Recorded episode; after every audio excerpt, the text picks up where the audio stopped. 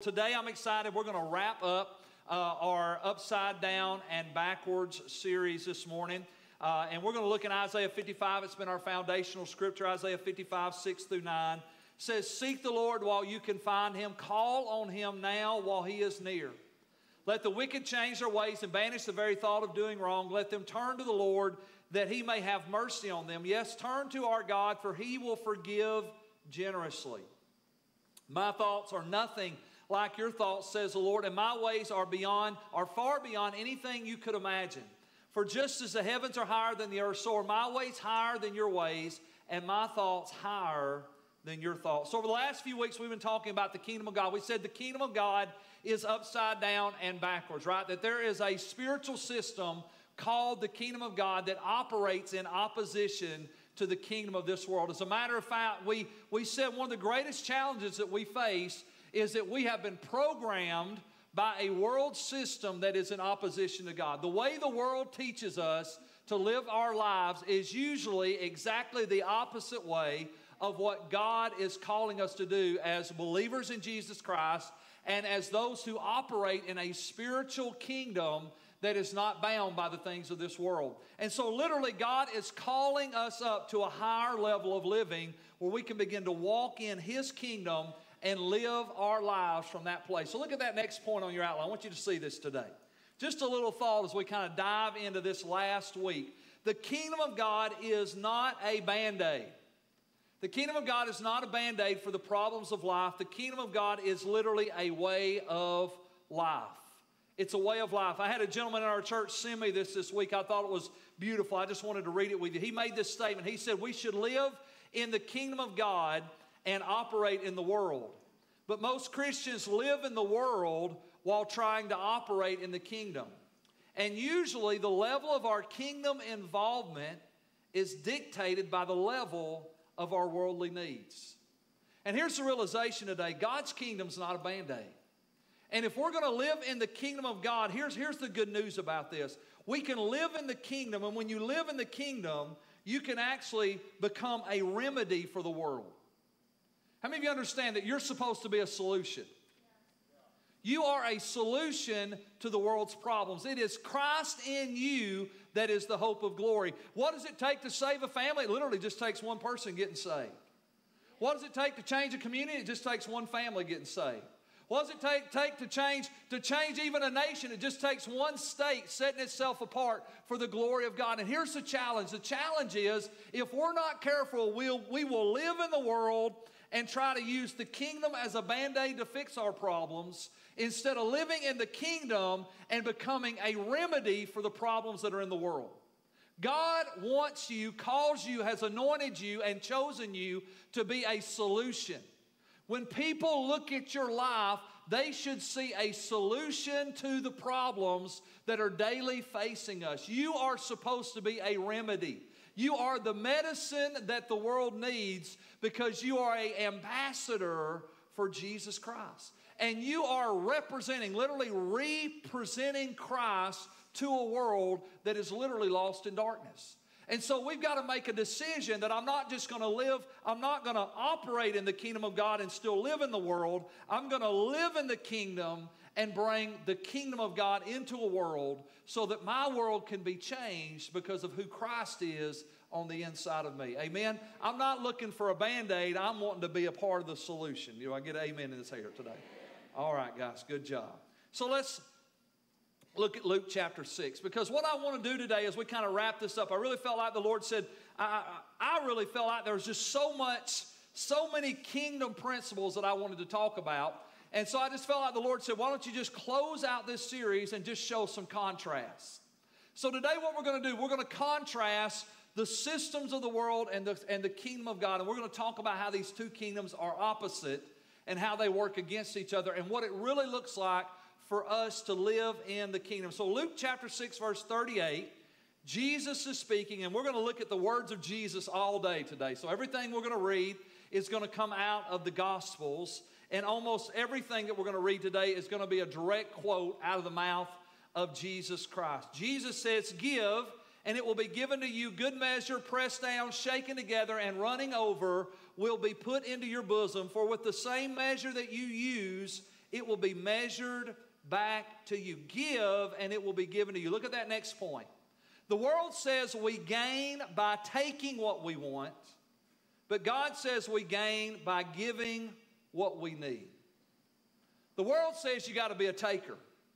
How many know we live in a taking world, right? We live in a world when the world looks at something, they want something you got, they do what they have to do to take it away from you. And I was, as I was praying about this and thinking about this, the Lord just said, He said, Keith, the power of this principle is that I don't have to be a taker, I can be a giver. And all of a sudden, the way that I gain, the way that I prosper, the way that I get ahead is not by, not by taking what I want, but actually giving what I need. So if I need joy, I need to give some encouragement. If I need to bless, if I need to be blessed, I need to be a blessing. The Bible says, Be not deceived, God is not mocked. Whatever a man sows, that shall he also reap. So here's the good news I don't have to be a taker, I can be a giver, and I can actually sow my way into the future that God has for me. And all of a sudden, when I become a sower, which is a giver, instead of a taker, I get to, I get to create the future that I desire to live in. Think about that. If you're a sower and not a taker, you get to create the future that you want to live in. If you're a taker, you're always pulling away from, you're never actually building into what God wants to do in your life. And we've seen people, right? I just want to call them bullies, right? How many know we don't have to be bullies? You ever seen bullies? We have, we have bullies in the schools, we have social media bullies, which has become a real crazy thing, right? But it's a real deal thing. We have social media bullies, we have bullies on our jobs. Isn't it amazing, people, what people will do on the job to get ahead? Isn't it amazing how people will take and step on and stomp on other people just so they can make a more, another dollar, just so they can get ahead of somebody else in this world? And here's the reality that's the way the world operates. The world says you got to take what you want. And God says, no, you don't have to be a bully. You can be a believer who gives. And here's the realization I want you to think about this. Believers believe that God is going to give a harvest to the seed that they sow. See, if you're not a sower, it's hard to be a believer. Let me explain what I mean by that. If you're not a sower, it's hard to be a believer because if you're not a sower, you become a beggar. See, if I'm investing in my marriage, I can believe God for a better marriage. If I'm investing as a tither and a giver in the kingdom, I can believe God for financial provision. If I'm investing in my children, I can believe for a godly heritage. If I'm investing on my job, I can believe God for souls to be saved and people's lives to be changed. If I'm investing in my spiritual life, I can believe God that I'm going to hear His voice and I'm going to do the works that Jesus did and even greater works than He did because I'm sitting at the feet of Jesus. See, if I am sowing, if I am giving, if I am investing in those things, then I can believe for a harvest. But guess what? If I'm not giving, if I'm not sowing, if I'm not investing, I can't be a believer. Now I just become a beggar. What do you call a guy that doesn't sow any seed? Well, let, let me rephrase. Let me give it modern day translation. What do you call somebody that doesn't have a job but wants everybody else to pay their bills? Well, there's a lot of words for that. We'll call it a beggar this morning. a very nice word for it. See, if you're not sowing seed, but you're expecting a harvest, you're a beggar. But if you're sowing seed and you're expecting a harvest, then you're a believer because you're operating the kingdom. Think about the kingdom of God. Think about God wanted a family, so he sowed a son. God didn't take or make us believe in Jesus. God wanted to redeem humanity, so He sowed the seed of His Son into the earth, and now He expects a harvest.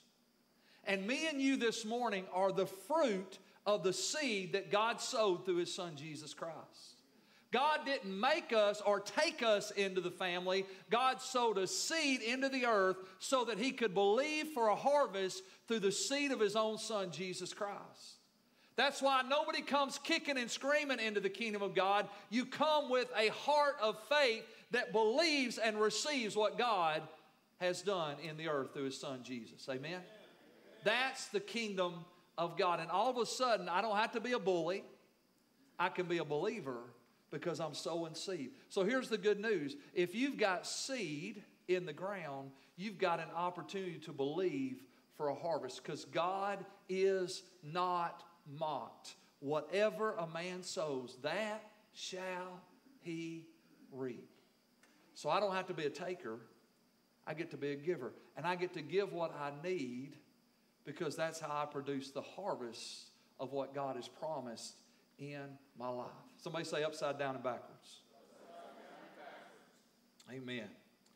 Look at our next scripture, Luke chapter 6. We're going to back up a few verses. Verse 31. Jesus is speaking again. And Jesus says, Do to others as you would like them to do to you. Do to others as you would like them to do to you. Look at Matthew 5 43 through 45. Jesus again. He says, You have heard that it was said, You shall love your neighbor and hate your enemies.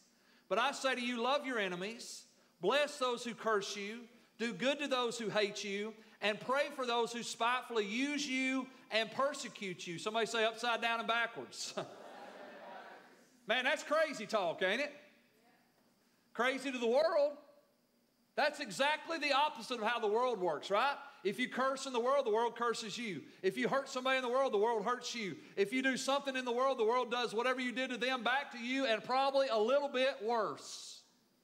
Because the world lives its life trying to get even. But look at that last verse. Jesus tells us something. He says, Love your enemies, bless those who curse you, do good to those who hate you, pray for those who spitefully use you and persecute you. And then he tells us why. He's saying, I want you to be a part of God's kingdom. Look what he says that you may be sons of your Father in heaven. For he makes his sun to rise on the evil and on the good. He sends his rain on the just and on the unjust. How many glad God didn't kill all of his enemies? If he did, you'd be dead.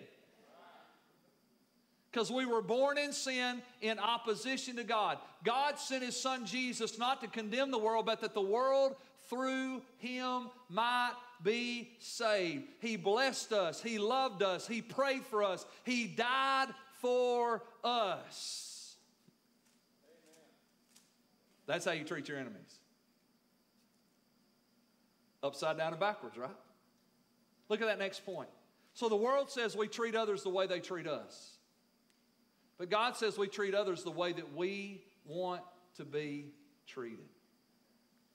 And this principle, this kingdom truth, I want you to hear this today. This kingdom truth sets us free. It sets us free from bitterness, from jealousy, and from revenge. Here's the good news, guys. I no longer have to get even now I can move ahead. See, when you live in a get even mentality, right, where you've got to pay back the people that have done you wrong, and I'm going to get even with them, and I'm going to get revenge on them. All of a sudden, number one, your heart becomes bitter, and you lose your joy. Have you noticed that when you hold on to bitterness and resentment, when you have a get even mentality, which is the mentality of the world, we, we live in a, how many of you guys know, you guys know this, right? This world's pretty cruel, pretty wicked, pretty spiteful, pretty angry place. And the world lives by an eye for an eye and a tooth for a tooth, right? And if we all live by that rule, everybody'd be blind and nobody'd have any teeth. We'd all be in trouble. Because we all, we have all, let's be honest, we've all messed up, screwed up, and blew it. But when I've messed up, screwed up, and blew it, you know what I want from other people? I want forgiveness. I don't want judgment. I don't want an eye for an eye and a tooth for a tooth. I want mercy and grace and forgiveness. And Jesus said, So why don't you treat others the way you want to be treated? When you sin against them and you want to be forgiven, why don't you forgive them when they sin against you? When you've done wrong to somebody else and you want them to love you instead of curse you, why don't you love them instead of curse them when they've done wrong to you? See what happens all of a sudden, Jesus, as he moves us out of the world system and moves us into the kingdom of God, all of a sudden we get set free from bitterness and resentment, resentment and revenge, and it literally looses us. See, if you are living in a get even mentality, you're constantly bound to the past trying to get vengeance for what happened to you yesterday. But the moment that you choose to forgive, how many know forgiveness is really a kingdom principle? The world very rarely says forgive. The world says get even. The world says pay back. The world says make them pay. The world says they ought to suffer. But all of a sudden, when we begin to forgive, it releases us from the past. It allows us to step into the future. But more important, I want you to hear this it gives us joy today. You've never met a vengeful person that enjoyed their life. You've never met somebody that had bitterness and resentment in their heart that enjoyed their everyday life. They can't enjoy today because they're bound by something that happened yesterday. And so all of a sudden, Jesus comes along and makes this little, we call it the golden rule, right? Treat others the way you want to be treated. And all of a sudden, he breaks the, the paradigm. He makes this amazing paradigm shift and takes us out of this get, get even, eye for an eye, tooth for a tooth, by the way, which was the law of God. That was God, God made that up.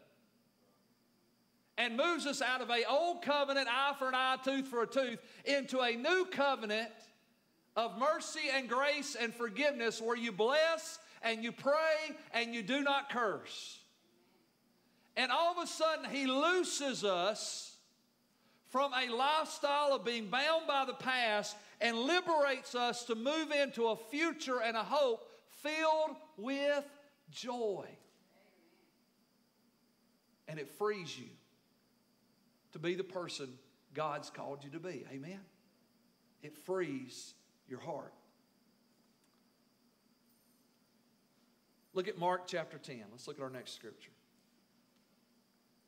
Jesus called them to himself and said to them, You know that those who are considered rulers over the Gentiles lord it over them, and their great ones exercise authority over them. Yet it shall not be so among you. For whoever desires to become great among you shall be your servant.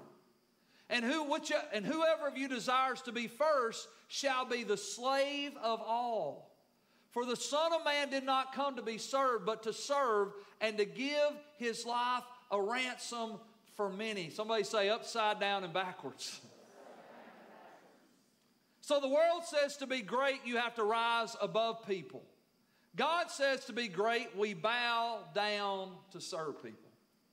Think about that. Jesus said, if you want to be great, serve. If you want to be great, I want you to minister and help other people. Let me tell you what's exciting about this. What's exciting about this is, is that, that we live in a culture where our world says you're great based on how many followers you have. But Jesus says you're great based on how many feet you washed. Think about that. You're not great by how many followers you have, you're great by how many feet you have washed. Our world celebrates fame, Jesus celebrates service. And if you want to be great in the kingdom of God, Jesus said, You serve. Now, what I love about this story, if you remember the story, James and John have been talking to their mother, and their mother comes to James and to Jesus and says, Hey, when you come into your kingdom, I'd like for you to make let one of my sons sit on your right hand and the other son sit on your left hand. Why? Because she had the world standard of success. If I'm going to be great, I've got to rise above. So if my sons are going to be great, they've got to rise above everybody else. So, Jesus, let one sit on your right hand, let the other sit on your left hand. And then the Bible says that when the other disciples heard it, they were furious and they began to become indignant or have an argument or a fight among them. And then Jesus calms them down and Jesus tells them what we just read about what it takes to be great in the kingdom of God. And what I love about this is Jesus did not rebuke them for wanting to be great. He just redefined greatness. Nothing wrong with wanting to be great. As a matter of fact, we should all want to be great in the kingdom of God. We should all want to be great in the kingdom of God. But Jesus redefined success. Success is not measured by rising up, it rising up, it's measured by bowing down. Now think about this for a second, because this is good news. It's good news because in the world, in the natural world, sometimes you're in a place where there is no opportunity for you to go higher. Maybe you're the boss. Maybe you're the supervisor. Maybe you're the manager. Maybe you're the, the leader. And sometimes in the world, there's no opportunity for you to go up. And you've kind of hit your peak or you've hit your lid, so to speak, in how, how high you can go in the level of promotion or success. But here's the good news it doesn't matter where you are, and it doesn't matter what position you're in. You may not be able to go up, but everybody can go down. Everybody can bow and serve. Everybody can begin to add value. Everybody can begin to encourage. Everybody can begin to love and encourage and strengthen and equip the people that are beside them and the people that are below them. When you think about, think about the people, the people that you value in your life. Think about the people that you value. The people that you value in your life are the people that have added value to you. They're not the ones that lorded over you. They're not the people that cracked the whip and made you work harder and harder and harder and harder. No, they're the people that when you were at your lowest moment, they came alongside you and they encouraged you and they strengthened you and they helped you and they might have even picked you up a few times. They might have even pushed you ahead of them and said, Hey, why don't you stand on my shoulders? If you know who John Maxwell is and if you know who Craig Groeschel is, John Maxwell is kind of the founder of the entire leadership movement. Craig Groeschel is kind of the new voice of leadership in our world today. And both of those men build their entire leadership principles on this simple teaching. If you want to be great, you got to serve. It's not about rising above, it's about bowing down to add value to the people that are around you. And it's powerful. It's powerful because it frees us from pride. It frees us from pride. It frees us from manipulation. It frees us from being control freaks. Y'all know any control freaks? Don't look at your neighbor. Come on. All of a sudden, we're no longer worried about who's in charge. We're worried about adding value to other people. Because in the kingdom of God, the way you increase your value is you begin to add value. And let me just tell you something the higher God promotes you in the natural is that God wants to create a larger platform for you to serve those that are around you. Jesus said, We're not going to lead like the Gentiles lead. He said, They lord it over them. They want to be calling the shots, but Jesus said, You want to be the one washing the feet. And the higher up you are in the chain, the more feet you have an opportunity to wash. And that's a beautiful thing.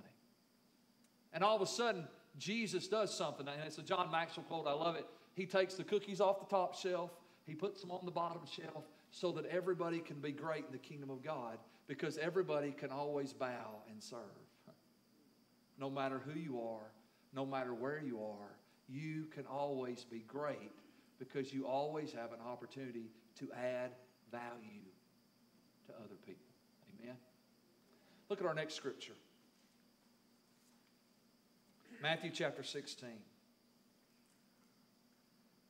Jesus said to his disciples, If anyone desires to come after me, let him deny himself and take up his cross and follow me. For whoever desires to save his life will lose it, but whoever loses his life for my sake will find it. Somebody say upside down and backwards. So look at that next point. The world says that the secret to life is to live your life for yourself. If it feels good, do it. If you want it, take it. It's your life. You only get to live once, so you might, might as well live the life that you want to live. And if anybody gets in the way, stomp on them, step over them, move them out of the way because it's all about you. And the secret to living a great life is you got to live for yourself. What a lie. What a lie. God says the secret to life is to die to self. As I was praying about this, the Lord showed me three specific areas I think He said we need to die to. We need to die to selfishness.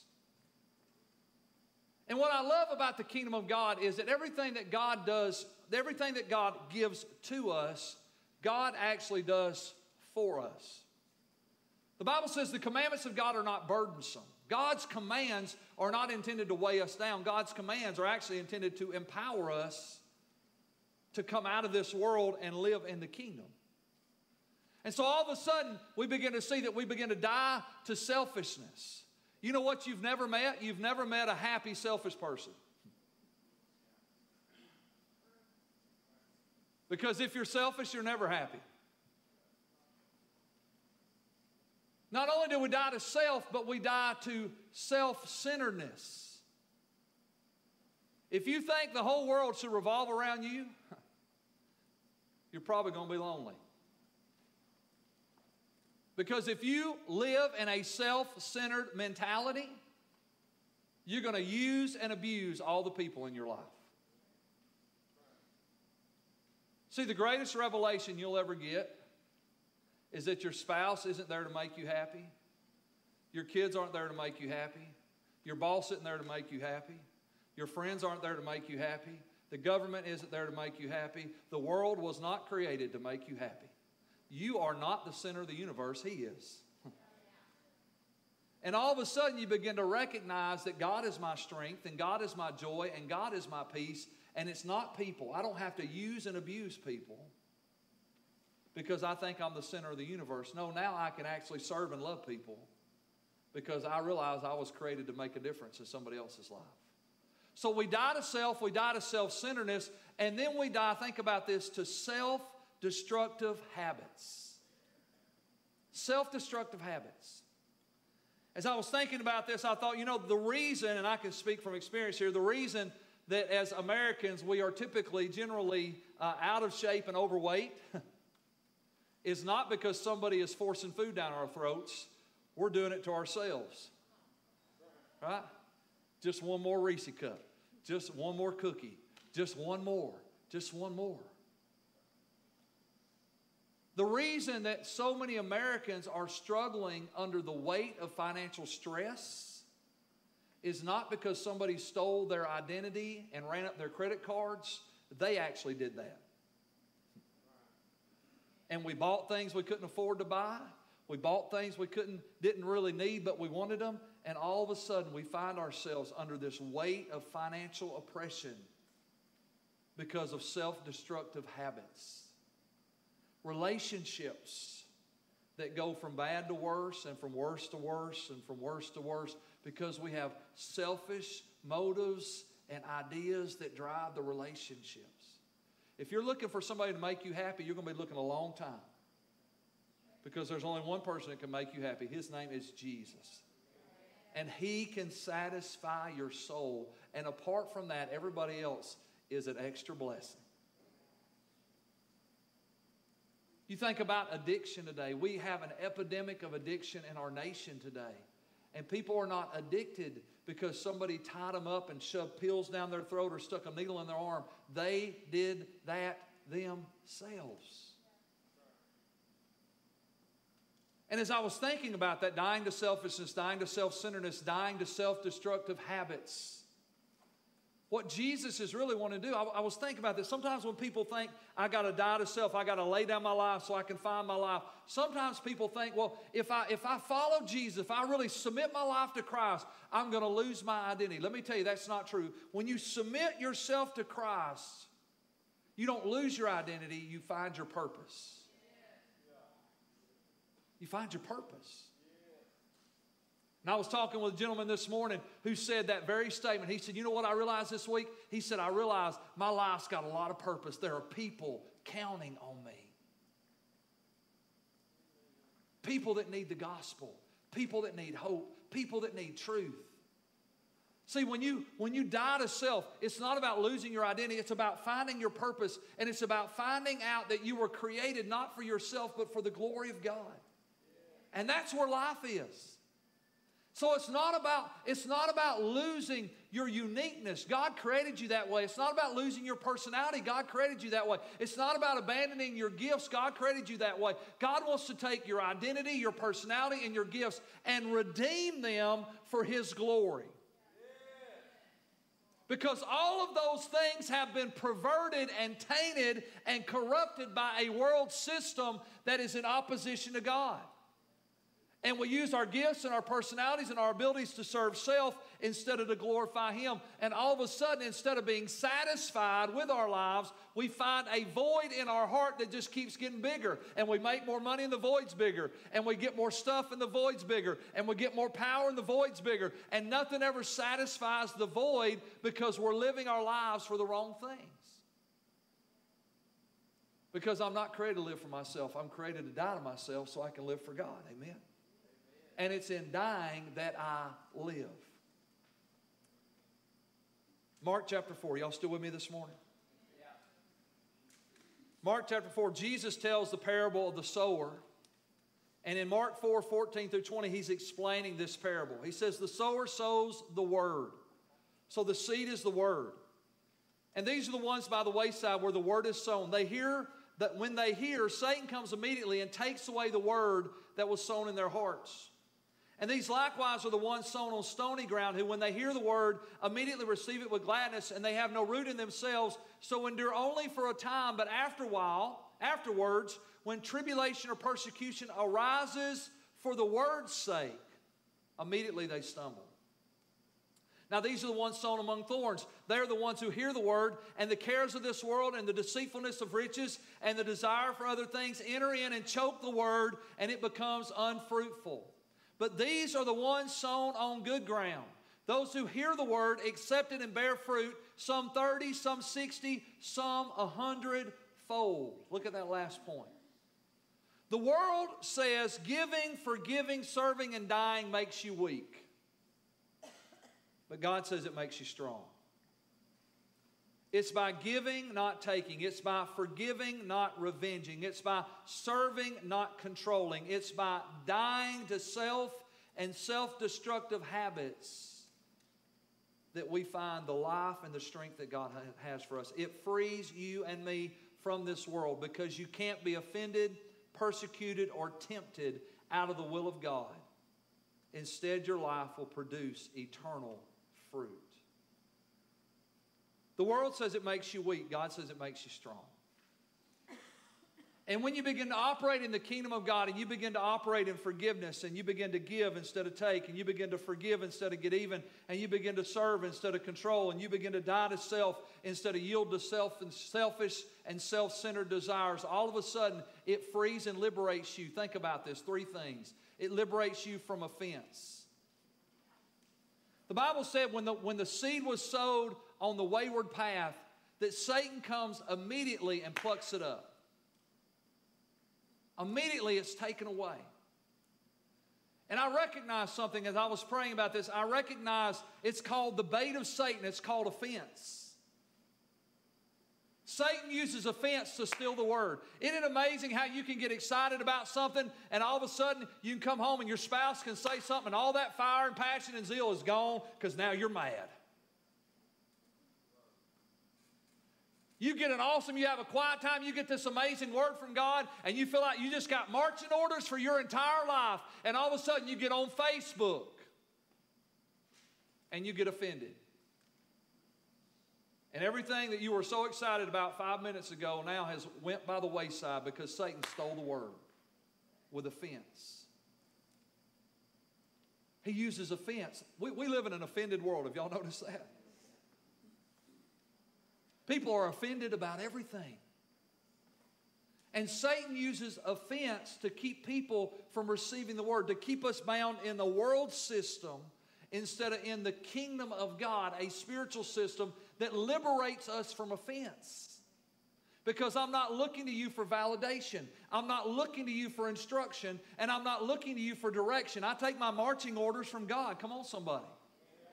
And I'm not going to be offended by what people say because I'm going to walk in forgiveness. I'm going to bless and not curse. Let me tell you one of the best things I ever learned years ago in ministry is how to bless people when they come and how to bless people when they go. And when they curse me, I bless them. And when they love me, I bless them. I'm just going to bless people. And you know what I found out? It frees my heart, it keeps me fruitful.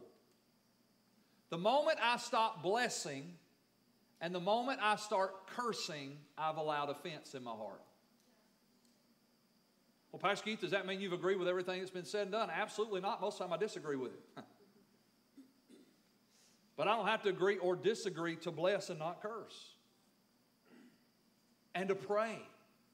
I pray, God bless them. The more they hurt me, the more I pray for God to bless them.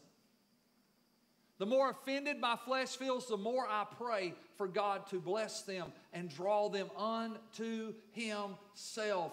Why? Because it frees my heart. It keeps me out of a world system of offense where I am unfruitful and keeps me in the kingdom of God where I can bear fruit. I'm just going to tell you, you have to rejoice by choice and you have to forgive by choice and you have to bless by choice. And when you do, it frees you.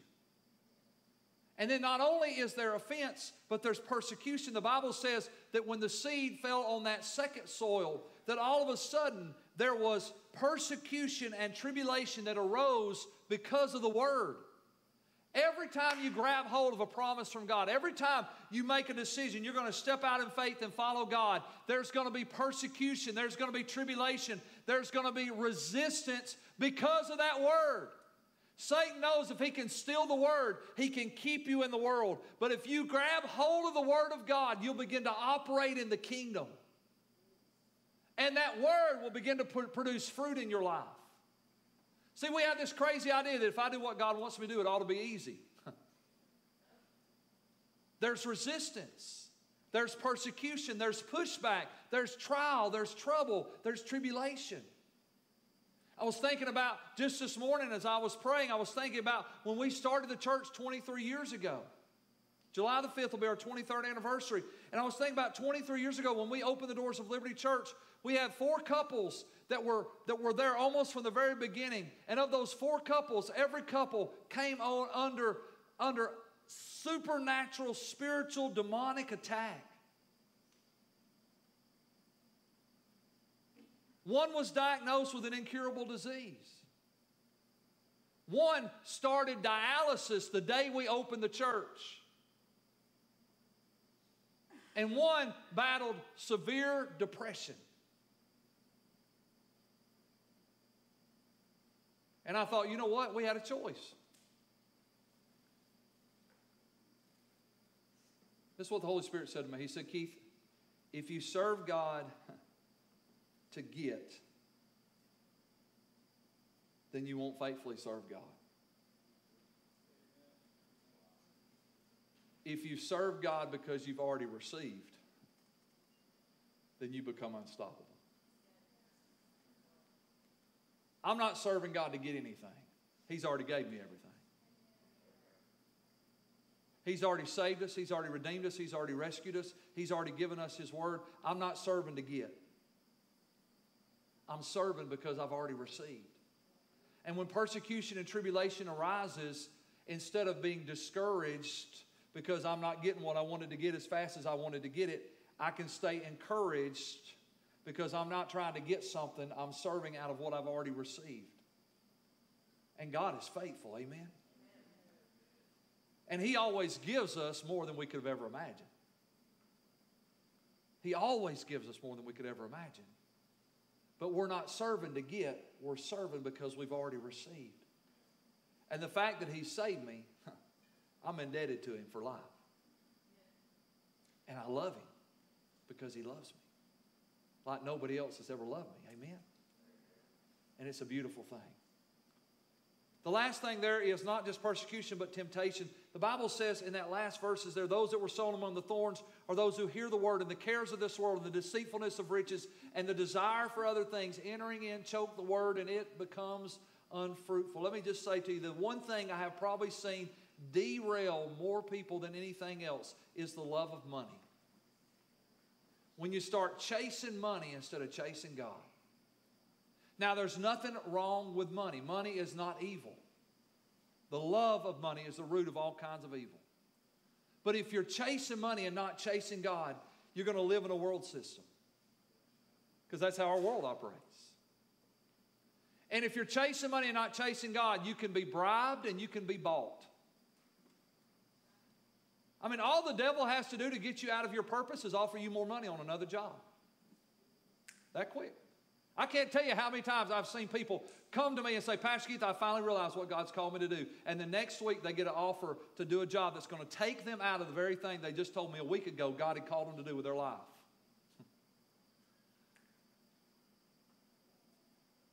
and it's not that God abandons their purpose, but they delay it. Now, again, nothing wrong with money. If you got more money than you need, give it to me. I'll take it. Okay?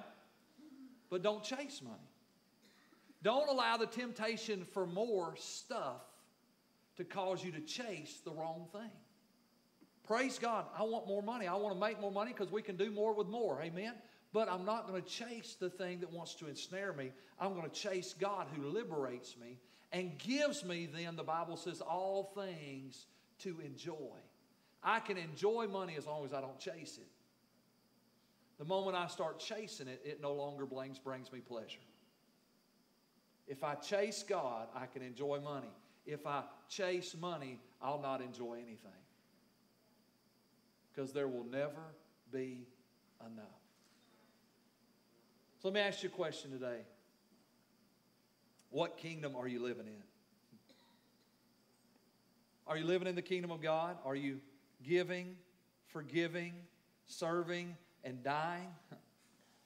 Or are you taking, revenging your way, controlling and manipulating, and stomping on everybody else just to get what you want? See, I realize probably most of us here today, we're, we're, we're probably more over here than maybe we are over here, but I want to just challenge us in something today. I want to challenge you to ask the Lord to show you today any area of your life that you're operating outside of His kingdom. Maybe I'm given to gain over here, but maybe over here I'm trying to manipulate the system to work in my favor, and I want to come out of the world and I want to enter into the kingdom. So let's just bow our heads together today. Two things I do it every Sunday. The first thing I want to do is I want to just challenge you as a Christian to do what I just said. So, Holy Spirit, we ask you right now to reveal any area in our life where we're living in the wrong kingdom. Lord, reveal any area in our life right now where we're operating in a world system instead of operating in your system, God. God, we don't want to be manipulated, controlled, or used by this world. We're not looking for a band aid, God. We believe and know that you are the solution, and we want to be a part of that solution. We want to live in your kingdom. And we want to take your kingdom to all the world. So, Lord, today we confess any area in our life, Lord, as sin that's not in alignment with your kingdom. We ask you to forgive us, Father, for opening the door to the enemy, allowing him to steal, kill, and destroy through those areas in our life that have not been submitted to you. we thank you for freedom today. We thank you for literally translating us out of the kingdom of darkness into the kingdom of your dear Son. And so, Lord, today we repent. We return to the high place. Lord, may we put roots there. May we become settled in that holy place of living in your kingdom and refuse to be moved. With every head bowed, every eye closed, maybe you're here today and you realize, Pastor Keith, I'm not in the kingdom of God. I have never accepted Jesus as my Lord and Savior because there's only one way to enter the kingdom. Jesus said, I am the way, the truth, and the life, and no one can come to the Father except through if you're here this morning, or maybe you're watching online, you say, Pastor Keith, I've never entered in the kingdom of God. I've never accepted Jesus as my Lord and my Savior, but today is my day. I believe He died on the cross. I believe He rose again on the third day, and I want to ask Him today to be the Lord of my life. If that's you right now, I want you just to raise your hand. If you're watching online, just hit that little hand emoji or type in the comment box, I'm raising my hand. But if that's you today, today I want to make Jesus the Lord of my life. Just raise your hand high.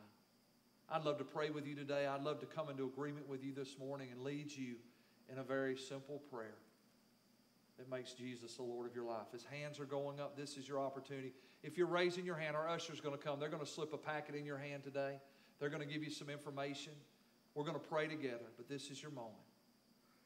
So let's pray this prayer right now, in person and online. I want to ask everybody to say this with me out loud. If you're raising your hand, this is for you. Let's say it together. You could put your hand down. Let's pray together. Dear Heavenly Father, I believe, Jesus died on the cross for my sins. I ask you to forgive me of my sins. Come into my heart and my life. Be my Lord and my Savior.